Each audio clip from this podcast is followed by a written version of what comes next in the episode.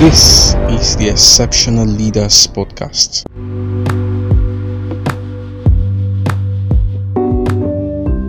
The world is fading away. We don't just need successful men, but exceptional leaders with a different spirit who seek God wholeheartedly and live in light of eternity. I am your host, Victor Ogunshola. In this season, we are taking a 40 day journey with the purpose driven life by Rick Warren to discover the answer to life's most important question What on earth am I here for? Thanks for joining us.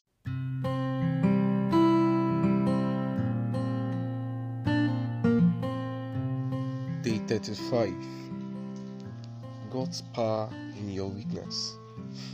We are weak, yet by God's power we will live with Him to serve you. 2 Corinthians chapter 13, verse 4. I'm with you, that is all you need. My power shows up best in weak people. 2 Corinthians chapter 12, verse 9. God loves to use weak people. Everyone has weaknesses. In fact, you have a bundle of flaws and imperfections physical, emotional, intellectual, and spiritual. You may also have uncontrollable circumstances that weaken you, such as financial or relational limitations. The more important issue is what you do with these. Usually, we deny our weaknesses, defend them, excuse them, hide them, and resent them. This prevents God from using them the way He desires. God has a different perspective on your weaknesses. He says, My thoughts and my ways are higher than yours. So He often acts in ways that are the exact opposite of what we expect. We think that God only wants to use our strength, but He also wants to use our weaknesses for His glory. The Bible says God's God purposely chose what the world considers weak in order to shame the powerful. Your weaknesses are not an accident. God deliberately allowed them in your life for the purpose of demonstrating His power through you. God has never been impressed with strength or self sufficiency. In fact, He is drawn to people who are weak and admit it. Jesus regarded this recognition of our new of our need as being poor in spirit. It's the number one attitude it blesses. The Bible is filled with examples of how God loves to use imperfect, ordinary people to do extraordinary things in spite of their weaknesses. If God only used perfect people, nothing would ever get done because none of us is flawless. That God uses imperfect people is encouraging news for all of us. A weakness or thorn, as Paul called it, is not a sin or a vice or a character defect that you can change, such an overrating, overeating, such as overeating or impatience. A weakness is any limitation that you inherited or have no power to change. It may be a physical limitation like handicap, a chronic illness, natural low energy, or a disability. It may be an emotional limitation such as trauma scar, a hurtful memory, a personality quirk, or a hereditary disposition, or it may be a talent or intellectual limitation. We are not all super bright or talented. When you think of the limitations in your life, you may be tempted to conclude God could never use me. But God is never limited by our limitations. In fact, He enjoys putting His great power into ordinary containers. The Bible says, We are like clay jars in which the treasure is stored. The real power comes from God and not from us. Like common pottery, We are fragile and flawed and break easily. But God will use us if we allow Him to walk through us, our through our weaknesses. For that to happen, we must follow the model of Paul. Admit your weaknesses. Own up to your imperfections. Stop pretending to have it all together and be honest about yourself. Instead of living in denial or making excuses, take the time to identify your personal weaknesses so you might make a list of them. Two great confessions in the New Testament illustrate that we need what we need for healthy living. The first was Peter's, who said to Jesus, You are the Christ, the Son of the living God. The second confession was Paul's, who said to an idolizing crowd, We are only human beings like you. If you want God to use you, you must know who God is and know who you are. Many Christians, especially leaders, forget the second truth. We are only human. It takes, if it takes a crisis to get you to admit this, God won't hesitate to allow it because He loves you. Be content with your weaknesses. Paul said, I am glad to boast about my weaknesses so that the power of Christ may work through me, since I know it is all for God's Christ good. I am quite content with my weaknesses. At first, this doesn't make sense. We want to be freed from our weaknesses and not be content with them. But contentment is an expression of faith in the goodness of God. It says, God, I believe you love me and know what's best for me. Paul gives us several reasons to be content with our inborn weaknesses. First, they cause us to depend on God, referring to his own weakness, which God refused to take away. Paul said, I am quite happy about the thorn, for when I am weak, then I am strong. The less I have, the more I depend on Him. Wherever you feel weak, God is reminding you to depend on Him. Our weaknesses also prevent arrogance. They keep us humble. Paul said, So I wouldn't get a big head. I was given the gift of an of a handicap to keep me in constant touch with my limitations. God often allow attaches a major weakness to a major strength to keep our egos in check. A limitation can act as a governor to keep us from going too fast and running ahead of God. When Gideon recruited an army of 32,000 to fight the Midianites, God whittled it down to just 300, making the odds 450 to 1 as they went out to fight 135,000 enemy troop. It does it appeared to be a recipe for disaster. But God did it so Israel would know it was God's power, not their strength, that saved them.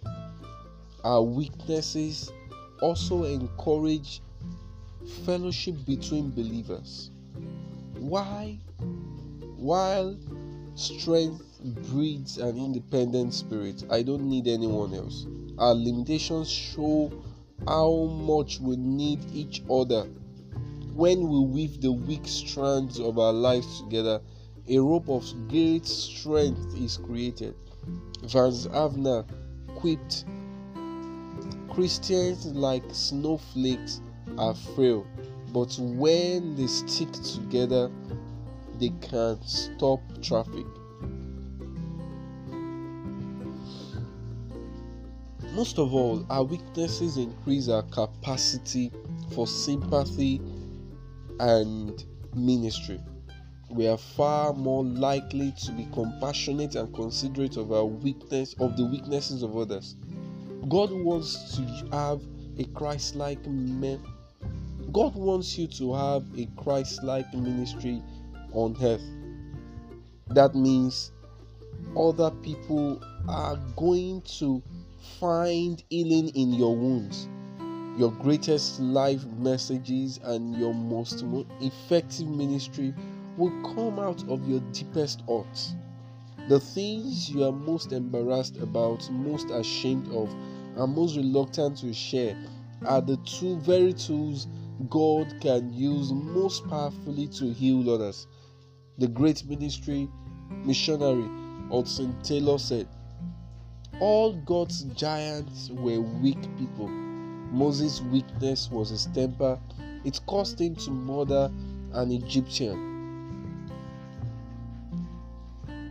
Strike the rock he was supposed to speak to, and break the tablets of the Ten Commandments.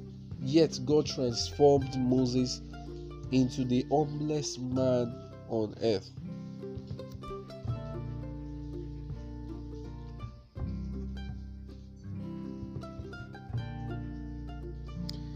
Gideon's weakness was low self esteem and deep insecurities, but God transformed him into a mighty man of valor. Abraham's weakness was fear. Not once, but twice. He claimed his wife was his sister to protect himself. But God transformed Abraham into the father of those who have faith. Impulsive, weak willed Peter became a rock. The adulterer David became a man after my own heart. And John, one of the arrogant sons of thunder, became the apostle of love. The list could go on and on. It would take too long to recount the stories of the fate of Barak, Samson, Jephthah, David, Samuel, and all the prophets. Their weaknesses was turned to strength. God specializes in turning weaknesses into strength. He wants to take your greatest weakness to transform it. Honestly share your weaknesses. Ministry begins with vulnerability. The more you let down your guard, take off your mask, and share your struggles, the more God will be able to use you to, in serving others. Paul modeled vulnerability in all his letters. He openly shared his failures. When I want to do good, I don't. And when I try not to do wrong, I do it anyway. His feelings. I have told you all my feelings, his frustrations. We were crushed and completely overwhelmed, and we thought we would never live through it. His fears. When I came to you, I was weak and fearful and trembling. Of course, vulnerability is risky. It can be scary to lower your defenses and open up your life to others. When you reveal your failures, feelings, frustrations, and fears, you risk rejection. You risk rejection. But the benefits are worth the risk. Vulnerability is emotionally liberating.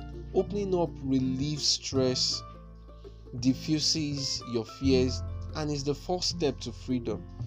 We have already seen that God gives grace to the humble, but many misunderstand humility.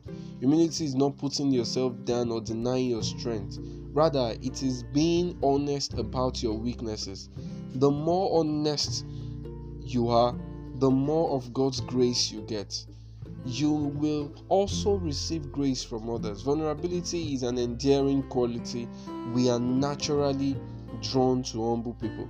Pretentiousness repels, but authenticity attracts, and vulnerability is the pathway to intimacy. This is why God wants to use your weaknesses, not just your strengths. If all people see if all people see are your strengths, they get discouraged and think, well, good for her, but I'll never be able to do that. But when they see God using you in spite of your weaknesses, it encourages them to think, maybe God can use me. Our strength creates competition, but our weaknesses create community. At, for, at some point in your life, you must decide whether you want to impress people or influence people. You can impress people from a distance, but you must get close to influence them. And when you do that, they will be able to see your flaws. That's okay. The most essential quality for leadership is not perfection but credibility. People must be able to trust you or they won't follow you. How do you build credibility? Not by pretending to be perfect, but by being honest. Glory in your weaknesses. Paul said, I am going to boast only about how weak I am and how great God is to use such weakness for His glory. Instead of posting a self confident and invincible Instead of posing as self confident and invincible, see yourself as a trophy of grace. When Satan points out your weaknesses, agree with him and fill your heart with praise for Jesus, who understands every weakness of us, and for the Holy Spirit, who helps us in our weakness. Sometimes, however, God turns a strength into a weakness in order to use us even more. Jacob was a manipulator who spent his life scheming and then running from the consequences. One night he wrestled with God and said, I'm not letting you go until you bless me. God said, All right. But then he grabbed Jacob's thigh and dislocated his hip. What is the significance of that? God touched Jacob's strength, the thing the thigh muscle is the strongest in the body and turned it into a weakness. From that day forward, Jacob walked with a limp so he could never run away again. It forced him to lean on God whether he liked it or not. If you want God to bless you and use you greatly, you must be willing to walk with a limp the rest of your life because God uses weak people. Point to ponder. God works best when we admit we are weak. Verse to remember. My brave is my grace is sufficient for you. My grace is sufficient for you. My power is made perfect in weakness. 2 Corinthians chapter 12 verse 9. Question to consider. Am I limiting God's power in my life by trying to hide my weaknesses? What do I need to be honest about in order to help others? Are you limiting God's power in your life by trying to hide your weaknesses? What do you need to be honest about in order to help others?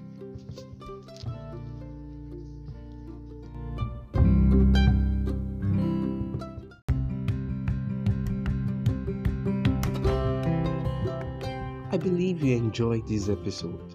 Thank you for listening. I look forward to your comments and questions on this episode. And please share. Don't ever forget you are exceptional. Remain blessed.